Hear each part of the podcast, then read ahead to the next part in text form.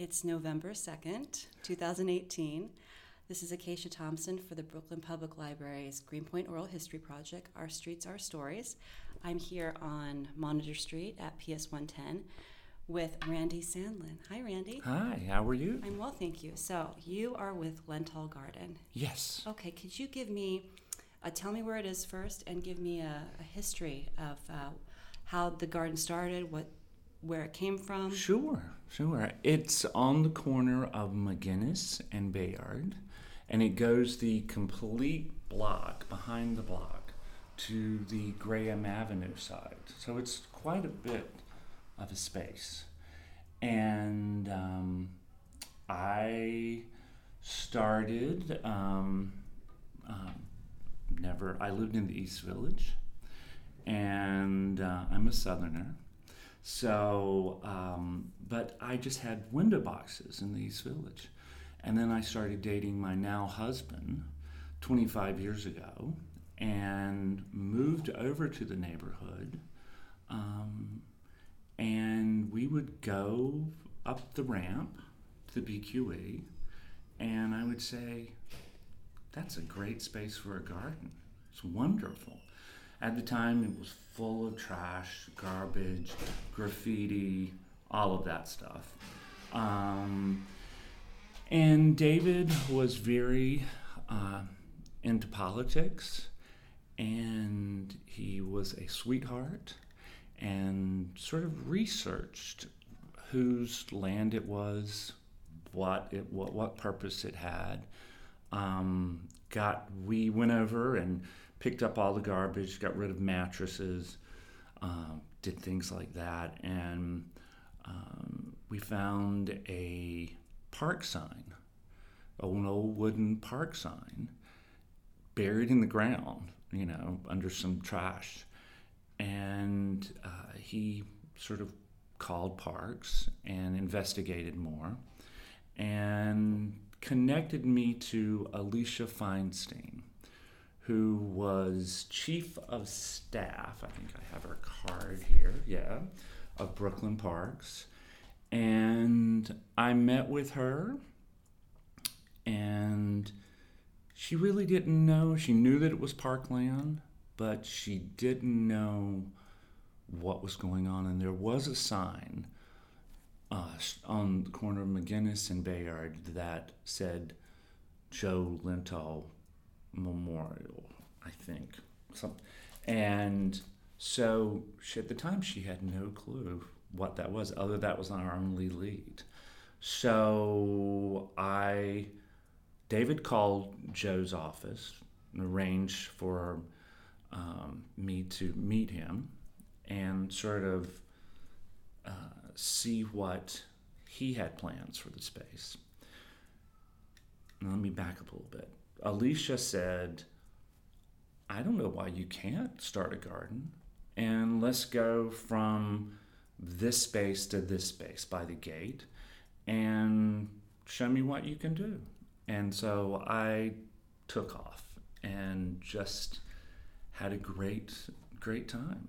And uh, I was freelancer, designer, and so it's, you know, with at freelance, you have gigs, and then it's like you know, um, you've got plenty of time on your hands. So I was in their garden, gardening the whole summer, and uh, so then I met Joe, and Joe uh, and I just hit it off. He told me um, that sort of what he wanted to do was a memorial for his father, uh, and at the time a lot of the memorials in the neighborhood, you would, uh, like Our Lady of Snow, for example, would come in, they would sort of concrete it all in and put up like a headstone, memorial.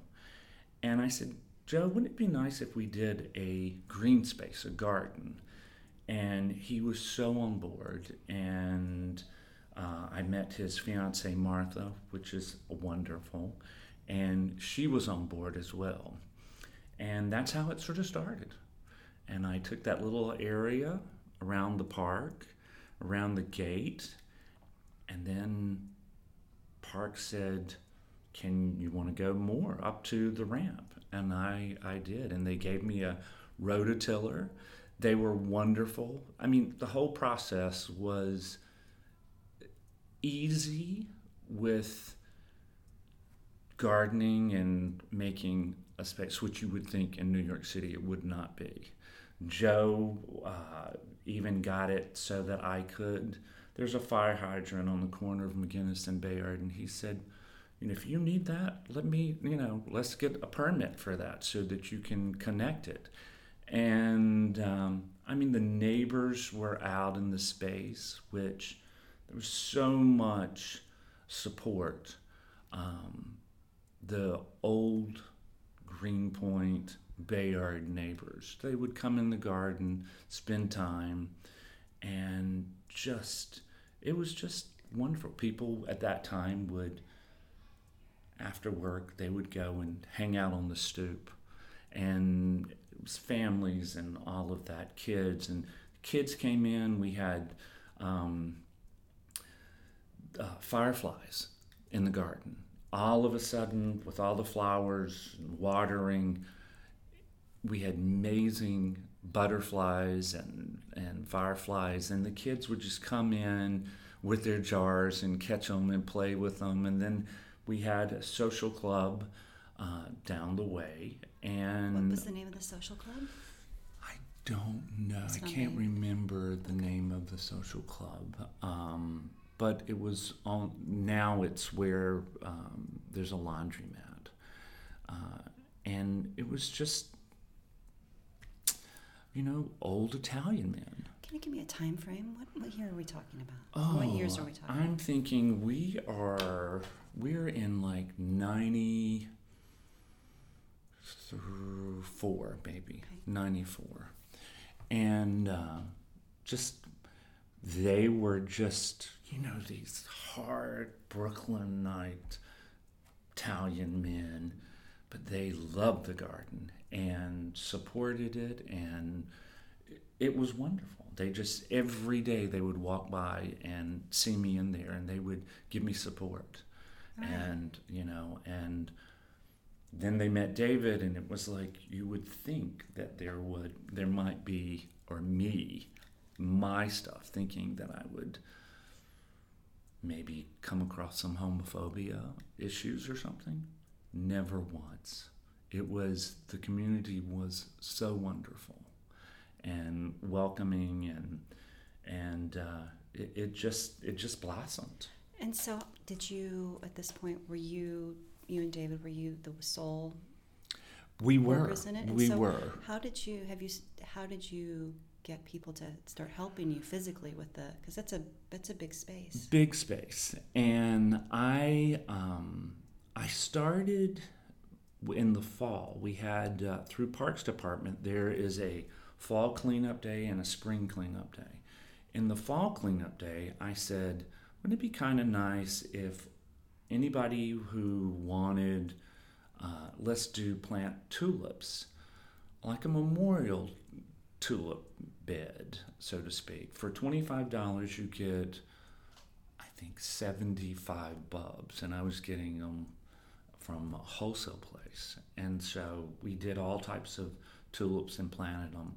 And so we started little areas that sort of to bring the the Bayard Street into the garden, so to speak. Everybody sort of get a little slice of it, you know, and enjoy it. And it's memorial, a little memorial garden type things. And uh, that went great. And uh, a lot about, I would say the whole block actually did that. And it started, and the garden is wonderful. And we still have, even to this day, we still have tulips that come up because they were Darwin tulips. And you, um, you just ref- you fertilize them and then they come back.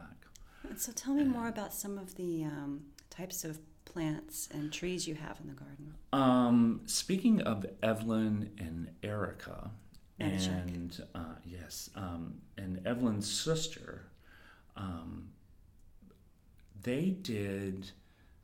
They donated two trees in honor of her nephew who passed away in his 30s. And they planted a dogwood tree and a smoke tree in his name. And, um, and then when my father passed in 99, I planted a copper beech tree in the back. And uh, so the I feel like it's a lot of love went into Lentol Garden, and um, people would give me Christmas presents. And uh, I, my sister lives in Vermont, and she would, you know, come down with perennials, and uh, her friends would bring perennials, and so there's little bits of pieces um, from my life and from the neighbor's life um, and memorials throughout Lentol Garden. And uh, you know, every time I see a, that plant blooming, I think of that person. So right. it's kind of it's very kind of cool. And um, so we've had a lot of changes in Lentol. Here's the original photograph of what it looked like after we sort of cleaned it up. It was just like a green, sort of grassy lot, but it had lots of trash in it. Was anybody using it for leisure at, at all? I think at one point it was a. I think when they built the BQE, they knocked down several houses, and then that was sort of given to the Parks Department. And a lot of the neighbors say that there used to be a walkway that you would come through the gate and you would go to Graham as a quick way to maybe go to the subway or something. Um, but a lot of the neighbors said that it was basically a lot of homeless people, a lot of drug deals. Um, it, it was uh, it was rough cleaning it up, mm-hmm. and uh, and but it was a wonderful space and, and that tree and a forsythia bush it's a hawthorn tree that was all that was there mm-hmm. and uh, and so this is for the dedication Lentol's uh, garden dedication in 97 and you can see i had already taken the garden all the way up to here mm-hmm and they planted a cherry tree in honor of their father. And there's the three brothers. Those young men. Yeah, yeah. And uh, that cherry tree now is quite big and beautiful and blooms every like early spring and it's just like it's a showpiece of the garden right and so you've really created a a space, a respite, and, and an area that really needed a little bit of green. You're right up against the BQE on the Guinness. Right up against the BQE, yes. And, so, and it's um, it's been wonderful. Um, there have been a few downfalls, I guess, as you know, I'm. Uh, I was young when I started this. Now I'm getting a little bit uh, ready to retire. And um, it's been hard finding volunteers. Right. And um, my nephew uh, got a group up called Friends of Lentol, and um, lots of young people, but then they all have a tendency to move away. And uh, but now I'm um, working with Casey of Green Thumb, and um, we've got a good group this year. We started working with Fran, and PS 110. Yes, and uh, that sort of I wanted to sort of now that I'm sort of retiring, I'm thinking I want to see the garden continue because I feel like it's my little baby, you know, and I want it to be like a green space, and uh, and I worry with all the building and you know parkland getting sold right and left, you know, community gardens. I worry that, you know, we could have a development and who knows where it goes. But um, so working with Fran, uh, sort of planted a seed that maybe that whole back area should be done for education and having kids come during the, the season and maybe get some summer groups going there and making sure the community is a part of it and uses the space. So we've been, uh, it's been great doing that. And with um, working with KC of Green Thumb, we have started a new thing. And it's about becoming a gardener with a membership. And for $25, you get a key to the gate and a key to the shed, and you get a little plot. And that has been an amazing change that people come in, they have a little p- part of the garden. They come in and they volunteer, and it's been a wonderful growing season this past year. And we've got all types. We've got um, families. We have a mother um, who just had twins uh, in the spring. She came in and she would bring the babies and put them out under the tree and then garden. And it was her her little zen moment. Right. And so it's uh, it's Lentol Garden is full of families and full of uh, people that are really working hard to see that it continues. And then uh, we have uh, NYU, which started a program uh, let's see, when did they start? The summer of 2010. And it was um, ExxonMobil money, GCEF money. Mm-hmm. And um, they worked with the YMCA and had environmental um, studies going on in the back and working with kids and bringing them in and sort of um, using Lentol Garden as an education tool. And a lot of the kids loved it, but it was a summer program. And then it would just sort of dissipate after the year. And uh, so now we're we're we're we have it year round. So. Well, tell, tell, talk to me about the um, sort of the environmental impact that the in, that you've experienced with the soils and being next to the BQE. I'm really interested in how uh, you've dealt with sort of your own remediation of, of, of, the space and of you know we have such high levels of lead in our soil in Greenpoint. Yes, it's. Uh, it's kind of it's really bad, but I um, while digging in the soil, I mean, I would find everything in the world, needles to um, broken glass, crack vials, all of that. Mm-hmm. Um, and but it's good dirt. Um, it grew amazing flowers. Um, uh, all types of perennials and annuals, and you would dig in the dirt, and they were full of earthworms, which is a good sign. Uh, but the lead is a problem for kids, and we've always said that if you're going to garden, you have to wear gloves, and especially kids.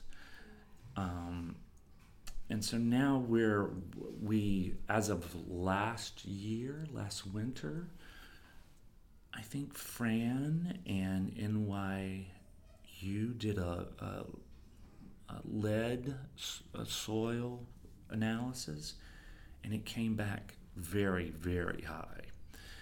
And uh, so we reached out to Grow NYC, and I knew at one time they had uh, offered raised beds, and that's sort of not been the garden sort of feel to have a raised bed. I didn't sort of I wanted it to be a green space, a, a, garden, and not sort of like a community garden. And I was always told we could not grow vegetables due to the soil mm-hmm. and the exhaust of the BQE. And I would, we'd have fig trees, but I just used them as bird food.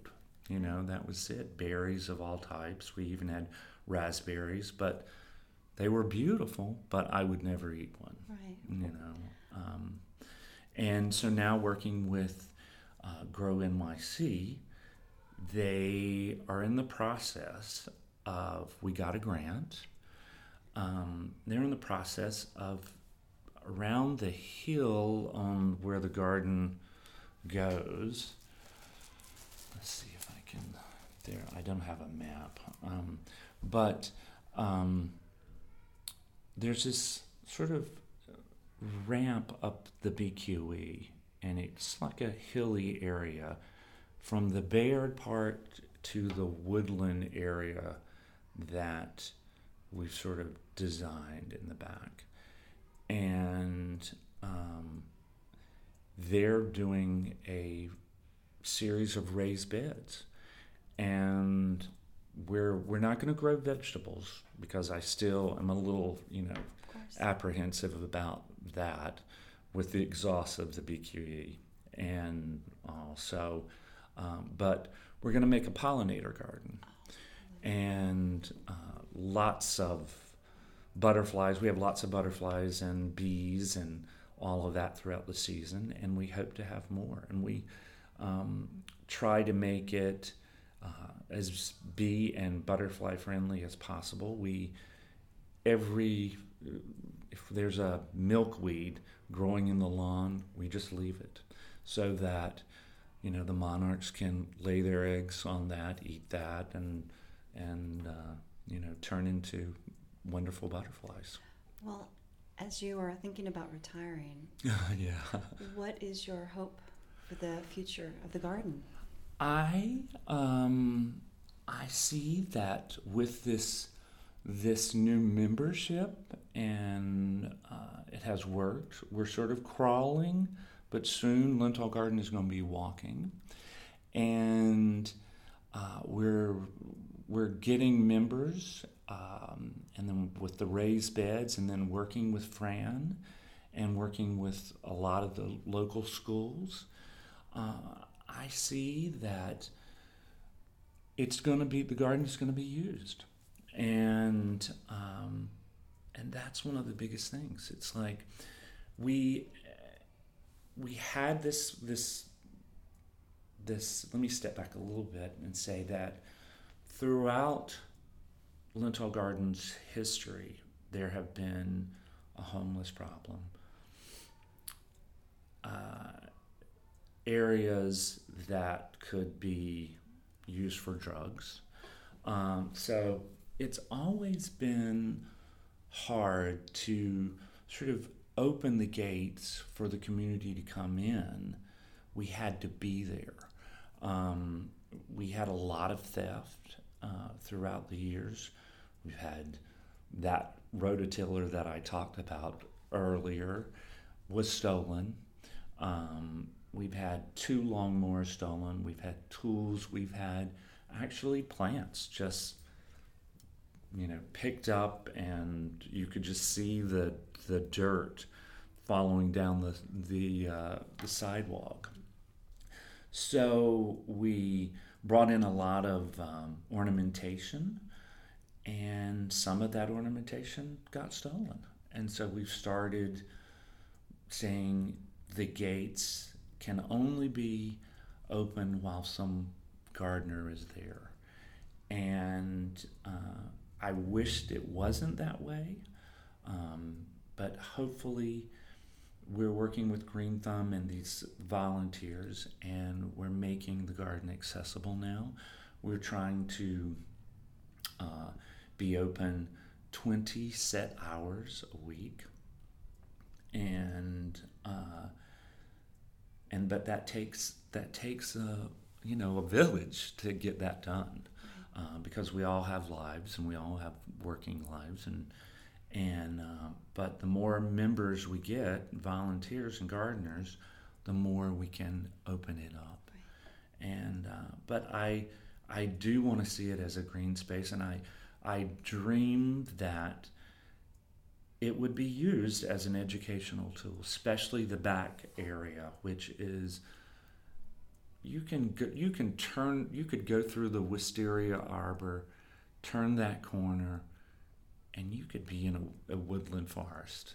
It's like amazing. We have a birch trail we have hollies and we have evergreens planted.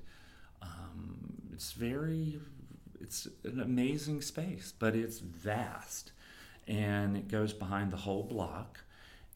And um, but it uh, it's a wonderful space and it could be used for education. Right. Well, thank you for creating a space, a Well, rare space to get lost in, in Greenpoint. And thank you for talking with me today. Thank you. Thank you, Thank you. It's Randy. been my pleasure. My Thank pleasure you. too. Thank you.